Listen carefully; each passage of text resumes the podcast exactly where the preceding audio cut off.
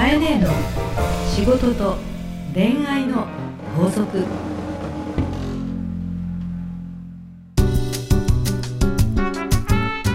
番組ナビゲーターのナグです。カエネの仕事と恋愛の法則第3回始まりました。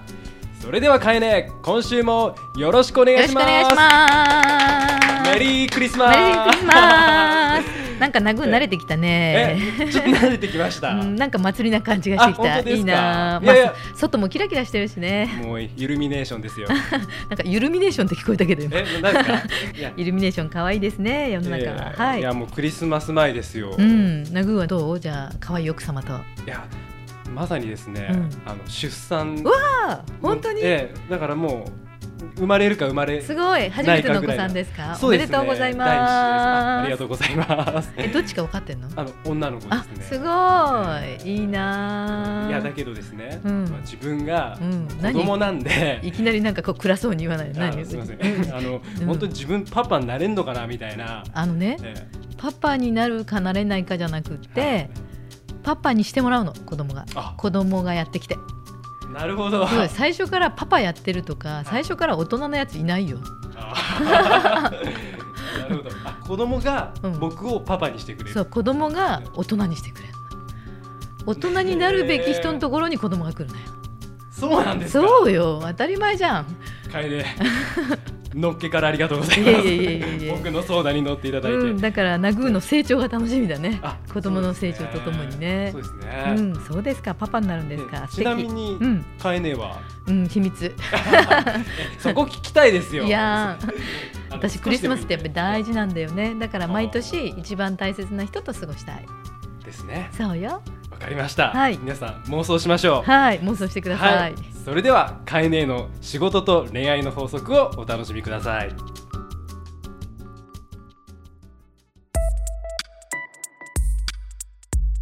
さあ、今日も皆さんから届いたメッセージをご紹介していきたいと思います。はい、楽しみです。今日僕も聞きたい内容が届いております。そうですか。はい、カエネ、こんにちは。こんにちは。この前ナグーさんが、35歳でフリーランスになったという話を聞いて、またカエネのアドバイスを聞いて心が揺れました。おお、揺れた。はい。自分も35歳で転職を考えていたからです。はい、ちょうど揺れるお年頃よね。なんですかね。はい。自分は起業ではなく転職なんですが、やはり人生一度、やってみたいことをやりたいと思いました。で、今日相談したいことなんですが、自分人と話すのは好きなんですが、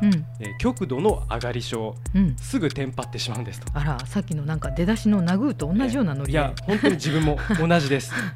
そんな自分に自信が持てないでいます。はい、年間100本以上の講演をこなすカエネに、上がらない方法をぜひ教えてほしいですと。はい。お願いします。オッケー。本当にお願いします。まず慣れるって大事なんですよね。慣れですか。だからこの方の場合は、ノブさんの場合は人と話すの好きって言ってるので、思いっきりいろんな人と喋る、声を出すっていうのは大事だと思います。はい。ただですね、私100本以上の講演をこなすカエネに上がらない方法を教えていただきたい。そうですね。あるんですけれども。普通の人がいろんな人の前でたくさん話す機会ってなかなかないと思うんですね。ないですね。で、私実はすごく喋りがうまいように今は言われるんだけども、実はすごく生意気に喋っていたので、講演してる途中で、お前の話なんか聞けるかって言って、立ち上がって去った人がいたり。いたんですか？います。とか、もうなんか話がうまくできなくて、周りの人が寝ちゃって、でその寝てるのを起こすこともできなくて、帰り道に涙がいっぱい出て、そのままどうやって家にたどり着いたか覚えてないような機会もあったし、いっぱいあるんですよ。だから話し上手な人っていうのも実はいっぱい数こなしてきてるってことがまず前提にあるんですね。私も上手に見えるし聞こえるかもしれないけれども、実はすごくそういう悩みがいっぱいあって、上手に話してる人ってどういうふうにしてるんだろうってことを考えてきたっていうのはすごくあるんですね。もう何回も打ち込んで、それこそお前の声なんて聞けるかって言って去った人がいて、ショックですよね。いや、ショックですよ。すごくショックで、しかも1時間ぐらいの講演の時に最初の15分ぐらいで立たれちゃったんですね。で、そういう人が一人出ると、会場の空気ってもっと悪くなって、はい、で周りの人もなんか緊張しちゃうし、ね、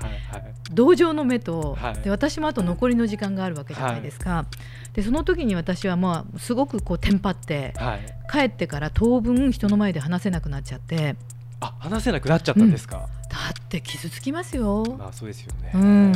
ですごく傷ついて、もう二度と人の前で話すのが怖い、うん、すごく怖いと思った時があったんですけれども、はい、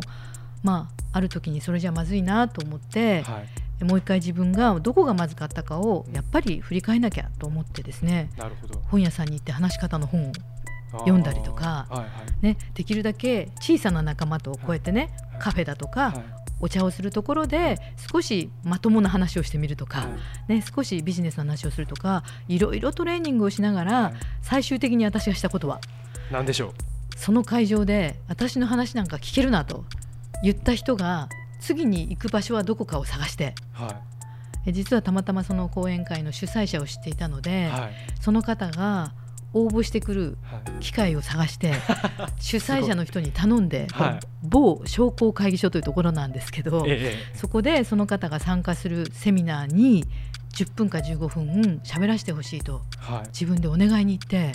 主催者の方に、はい、そしたら主催者の人もあまりにも私に同情をしていて、はい、なんとかしてあげますって言われて、はい、である時、その方がある勉強会に来られていた時に、私は最初にちょっとしたゲストで15分間話をするという場面があって、はい、その方がびっくりした顔してて、お前の話を聞きに来たんじゃないと今日はね私は名前が載ってなかったのでね、はい、他の方のための勉強会で来てたんだけど、私は最初にちょっとだけ15分間ゲストで呼んでいただいて、はい、その方がもうギョッとした顔されてたんですけど、蘇ったでしょうねそうなんです、はい、またお前かみたいな顔されたんですけど、私はそこを狙っていきまして、はい、ってことですね。その人を乗り越えないと次がないと思って、はい、でそこで15分間頑張ってトレーニングした自分で、はい、その人に向けてお話をした、はい、そしたら15分耐えてくれて、その方が耐えたんで、周りの人はね、よく分かってないんですけどね、その方が15分経った後、はい、私の話が終わった後に立ち上がって、はいはい、拍手ですか。拍手してくれて、あ、今ちょっと鳥肌立ちましたよく来たなお前と、友達になろうぜって、言われてですね、握手されたんですよ。今鳥肌立ってましたでその後に、はい、夕方ですね、その人とお茶したと、いうことがあったりですね、はい、壁は自分で乗り越えてくるということはいろいろあったんですね、はい、っていう、まあ、私の経験も今話して、でも、普通の人はそういう機会がなかなかないと思うので、実は上がらないコツってあるんですよ。ごめん長くなったけど、いやすごいいい話で、それはね、はい、たった一つ、すいません俺上がり症なんですけどってとこから入るんですよ。あ、最初にもう暴露しちゃうわけですね。そうで、これが私がすごくたくさん喋ってきた時のコツで、はい、みんな上がるのは上手に喋ろうと思うから上がるんですよ。あ、それはわかりますね、うん、ちゃんと喋らなきゃとか、はいはい、しかも目の前、例えばスーツの人がいるとか、はい、上司がいるとか、うん、ってなるとなんか褒められたいとか、ちゃんと喋らなきゃって思うことが優先するんですね、はい、でそうじゃなくて、すいません話すの下手ですけどとか、苦手ですけどすみませんっていう一言から入ると、はい、相手って聞く準備ができてるので、結構すんなり聞けちゃうんですよ。話だけじゃなくて、はい、私たくさんいろんな方々のお話の場っていうところに行くんですけど、ある時にすごく有名なコンサルタントの方が、僕はIT とかね、システムのことはすごく詳しいけど漢字書けませんって言って、ホワイトボードにセミナーの時に全部ひらがなで書いたんですよ。で始まったらみんなクスって笑って、でもねそっから空気が和んで、あ、こんな人でもこういうね苦手なとこがあるんだっていうことで和んだんですよ。逆にこう心がこうなんて言うんでしょう、まあ、近くなるというかね、近くなる、そうね、はい、それこそこう構えて話そうって、はい、緊張感も伝わってお互いに緊張するじゃないですか、はい、そうじゃなくて、僕日本語下手ですとかね、うん、聞くの好きですけど話すの苦手ですとか、先に言ってくれたら相手はそっかと思いながら聞けるので、全然大丈夫よ。いや今日はすごいためになった人、たくさんいると思いますんでそうですか、はい、よかった。いや自分もすごい勉強になりました、じゃあかえね、はい、今週の法則を最後にお願いいたします。はい、今日の法則はですね、まさにさっきお話ししたその通りですけど、先に自分をさらけ出せ、この一言です。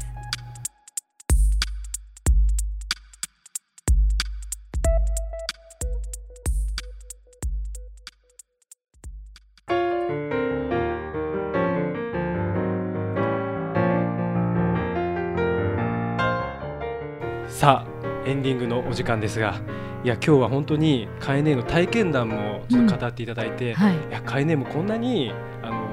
頑張ってるって言ったら僕なんか失礼かもしれないですけど、すごいなって改めて感じましたね。でもね、本当に私自身もいろんな人に教えてもらったことがあって、今はねいろんな立場で、例えばその偉い勉強会とか、偉い委員とかね、そういうところに呼ばれることも多くなったんですね。でもある時に私実は衝撃だったことがあってね、大きな会社の社長さんがいっぱいいる場所に私も座って、そこで皆さんが来年の経済はとかね、今の政治はとか、ね、このデフレをどうするんだとかね、そんな話をこう飛び交ってされている時に、あるこれ企業名は言えないんですけど、皆さんが知っているようなある会社の社長さんが突然立ち上がられて、すみません、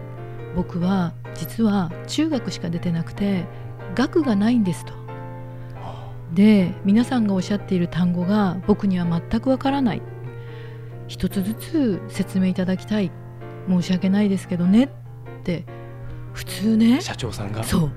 それもね、私すごく衝撃だったんです。普通ね、みんなここではこうかっこよく喋ろうとか、俺は偉そうな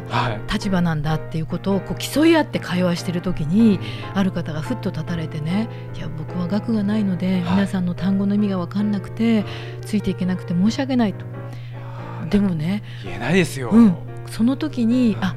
大きくなっていく会社って実はこういう人の方が、器がね大きい人の方が素直に自分を出せるってことが大事なんだなって、その時私も学んだんですね。でそれから、あ、格好つけるのやめようって、自分は自分なんだって、正直に先に自分のことを言おうって、そしたらねコミュニケーションが楽になった。ありがとうございます、今日はすごいためになる話をいろいろ聞かせていただきました。皆さんからもですね、カエネに聞いてみたいことをどしどし送っていただきたいんですが、カエネメッセージはどうすれば？ハーストーリーという私の会社のコーポレートサイトのトップページに、私の写真の横にですね入り口をつけていますので、そこからメールで質問を送っていただければ選ぶかもしれませんということで選ぶかもしれませんということで選ばれたいですね。すいませんね、時間が短いのでね、少人数しか選べませんけれども、悩んでいる方は送ってください。で、カエネのホームページの URL をここでご紹介したいと思います。herstory.cojp herstory.co.jp 彼女の物語 herstory となります。よろしくお願いします。ありがとうございます。それではカエネ、来週もよろしくお願いいたします。よろしくお願いいたします。この番組は herstory の提供でお送りしました。